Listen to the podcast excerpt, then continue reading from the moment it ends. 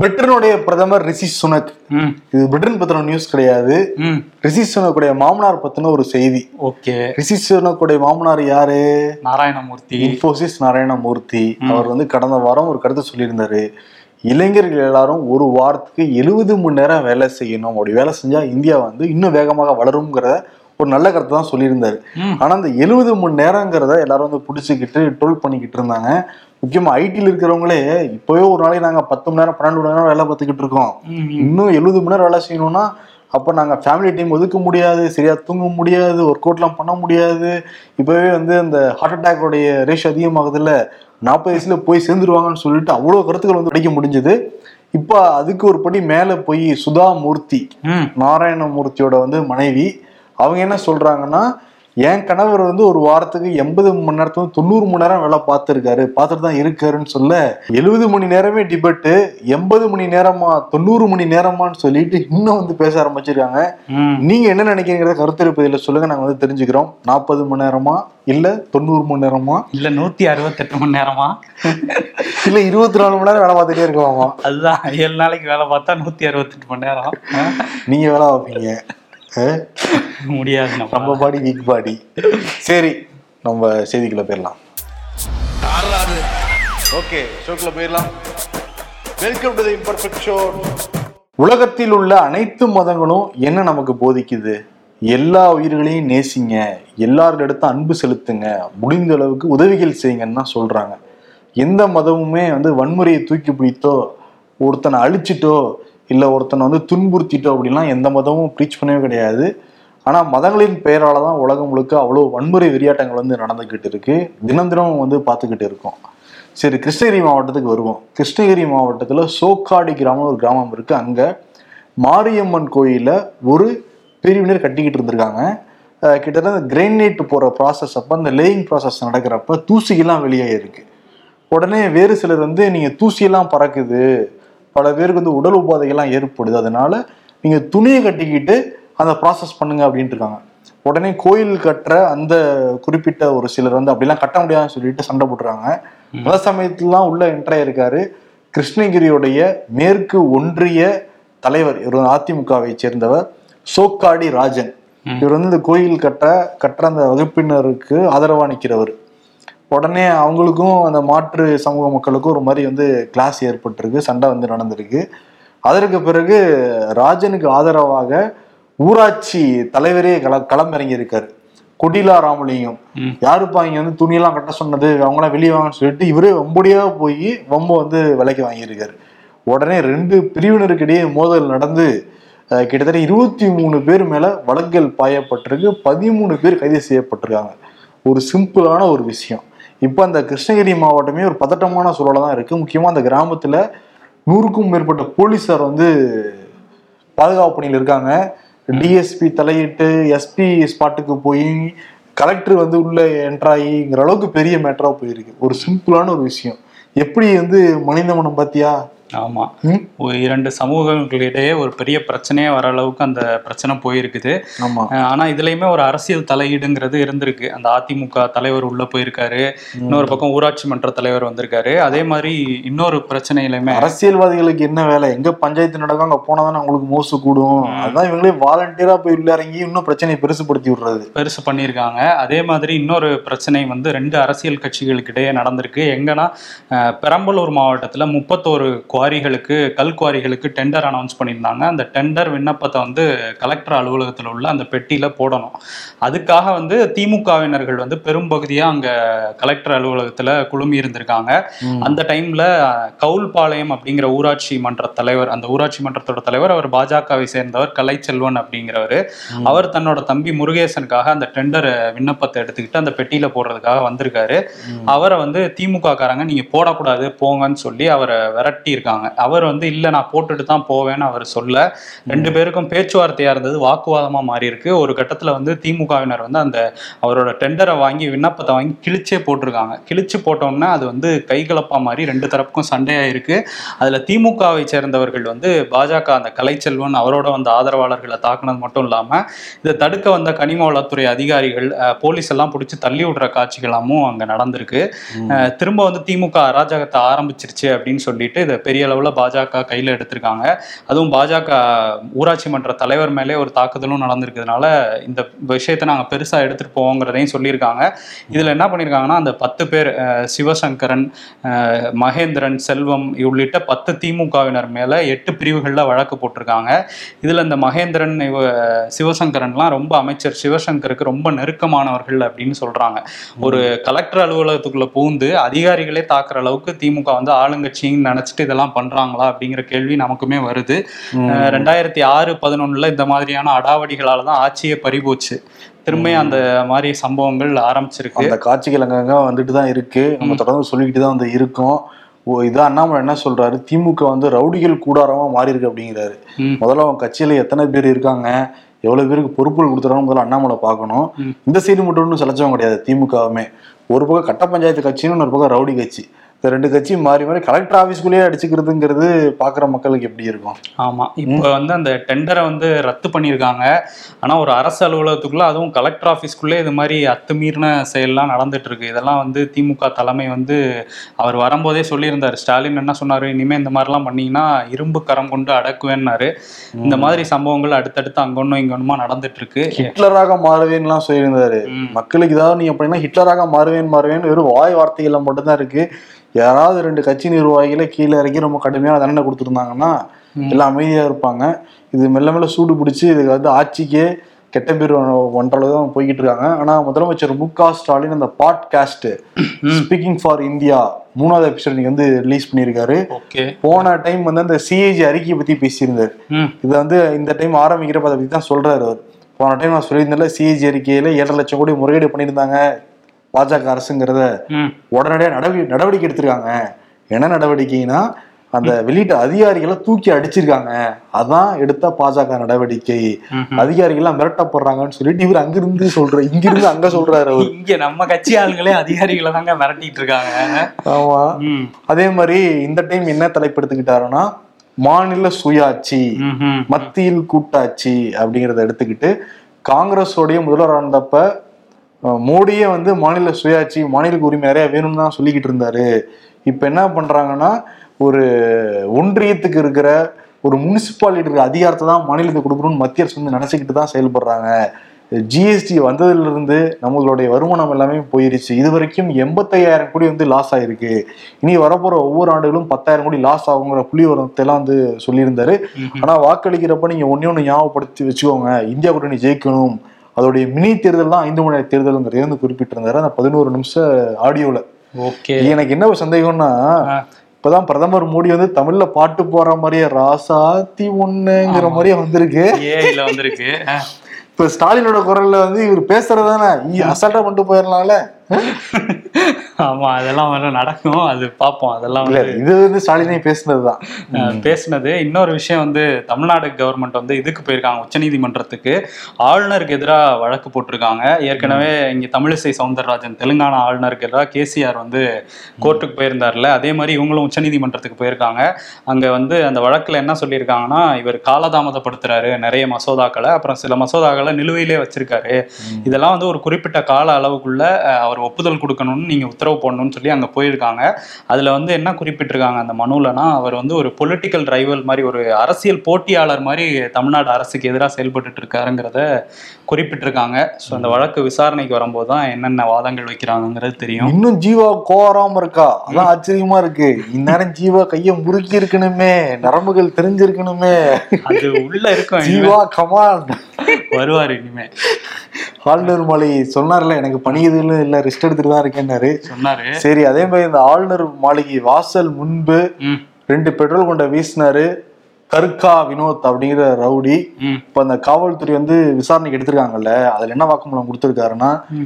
நான் வந்து ஜெயிலுக்கு வந்ததுக்கு பிறகு ஜாமீன் வாங்கிட்டு வந்ததுக்கு பிறகு யாரையுமே சந்திக்கவே கிடையாது.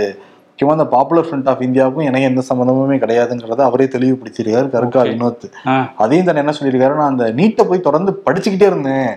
எனக்கு வந்து ரொம்ப டென்ஷன் ஆயிருச்சு. ம். என் பையன் ஆறாவது படிச்சுக்கிட்டு இருக்கான். அவனை நான் வந்து டாக்டர் ஆக்கி போகணும்னு ஆசைப்படுறேன். அதனால நீட் இருந்துச்சுன்னா என் பையன் படிக்க முடியாதுங்கிறத நான் தெரிஞ்சுக்கிட்டு அதுக்கு எதிர்ப்பு தெரிவிச்சுதான் நான் ஆளுநர் வாசல் வந்து குண்டு தூக்கி போட்டேங்கிறத வந்து சொல்லியிருக்காரு. அதே மாதிரி பத்தாண்டுகள் சிறையில் அடைக்கப்பட்ட கைதிகளை வெளியிடணும் அப்படின்னு சொல்லியிருந்த அது கோரிக்கை வச்சிருந்தாருல ஆமா. அது நட்புக்காகவாம். அப்ப எல்லாரும் நட்பு வட்டாரத்துல இருக்கவங்க எல்லாம் ஜெயிலுக்குள்ளதான் சரி இப்ப நீட்டுக்காக போட்டான்னா இதுக்கு முன்னாடி போட்டிருக்காங்களே.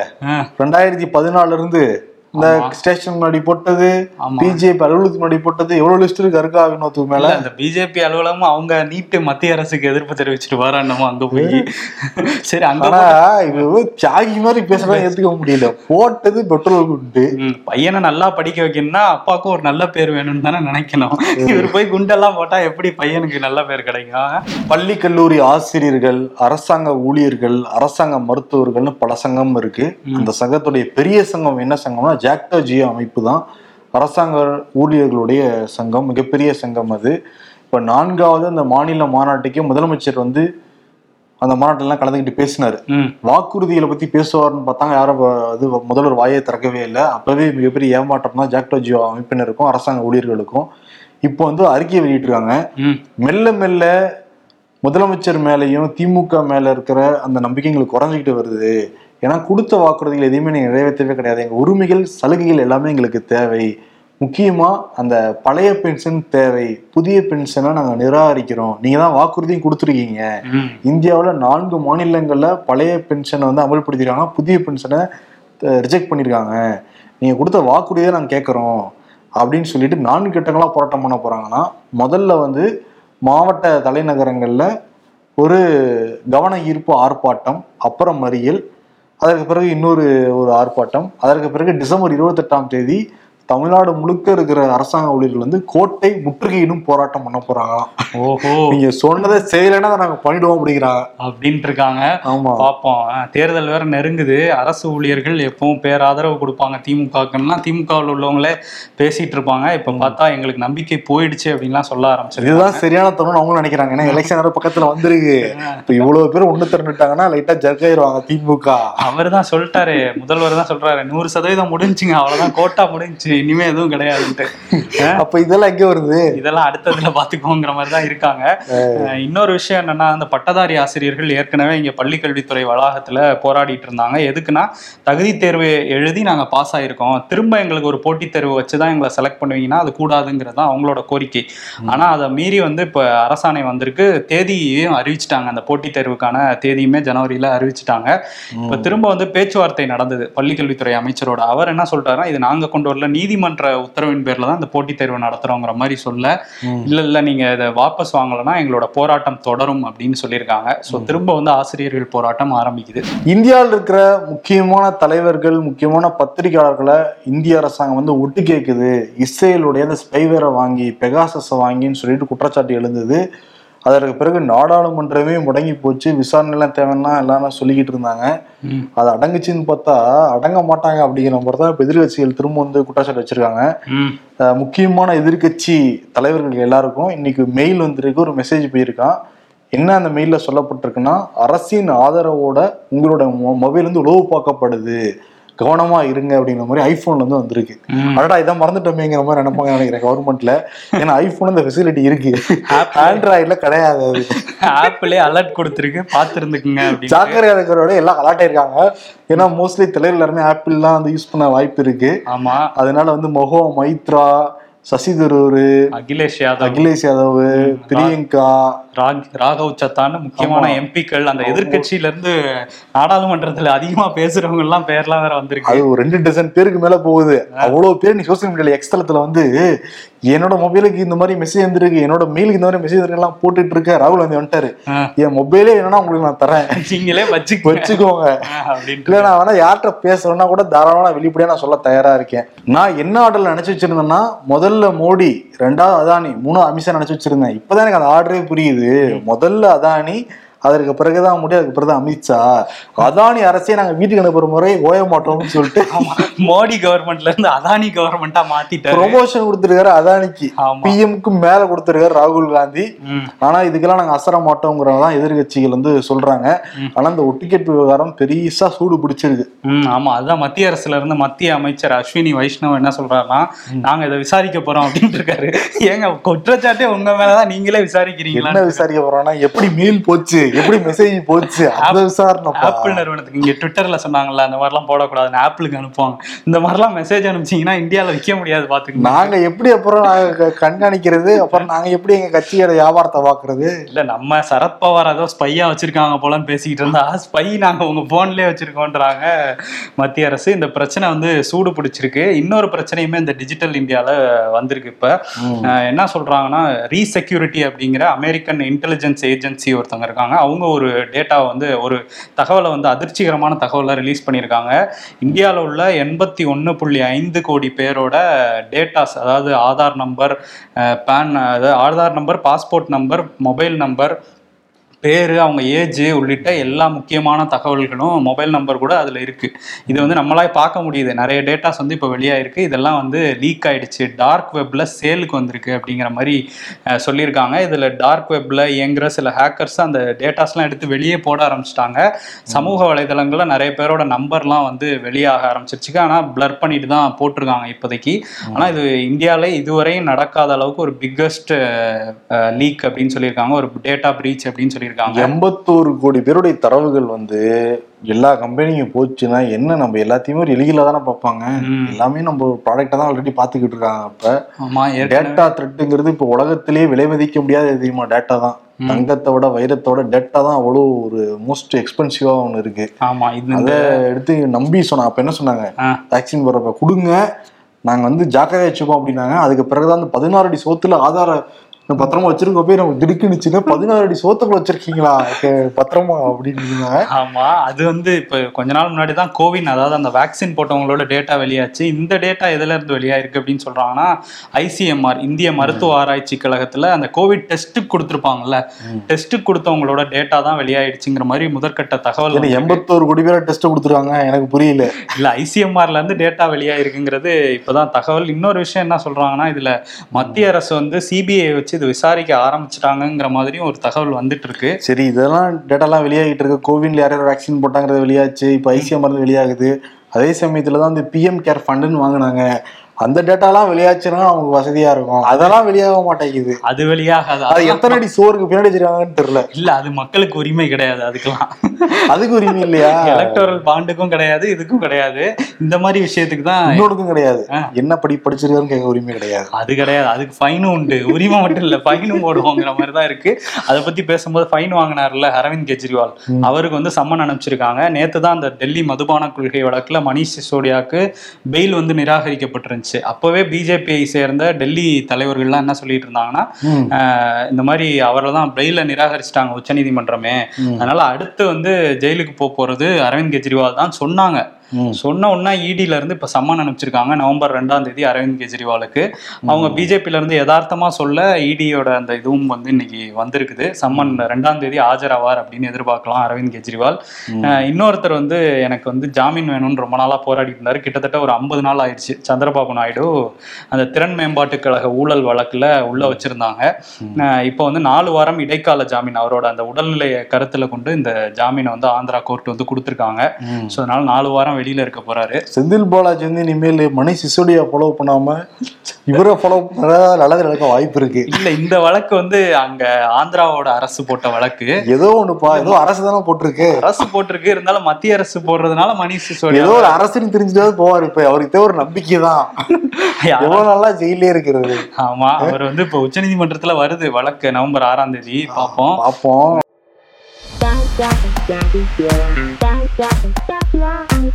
ஒரே ஒரு போனஸ் தான். கடனை அடைக்கணும் நகையை திருப்பணும் துணிமணி எடுக்கணும் தீபாவளி கறி செலவு பட்டாசு செலவு பார்க்கணும். பக்கத்து வீட்டுக்காரனுக்கு நம்ம சந்தோஷமா இருக்கிற மாதிரி தெரியணும் வேற. எங்களுக்கு போனஸ் வந்துருச்சு. கேட்டுக்கோங்க மக்களே பிஜேபி அரசு ஊழலை ஒழித்த தருணம். தேர்தல் பத்திரம் மூலம் அரசியல் கட்சிகளுக்கு நிதி தருவது யார் என்பதை அறிந்து கொள்ளும் உரிமை மக்களுக்கு இல்லை. உச்சநீதிமன்றத்தில் ஒன்றிய அரசு வாதம். மனசிலாயோ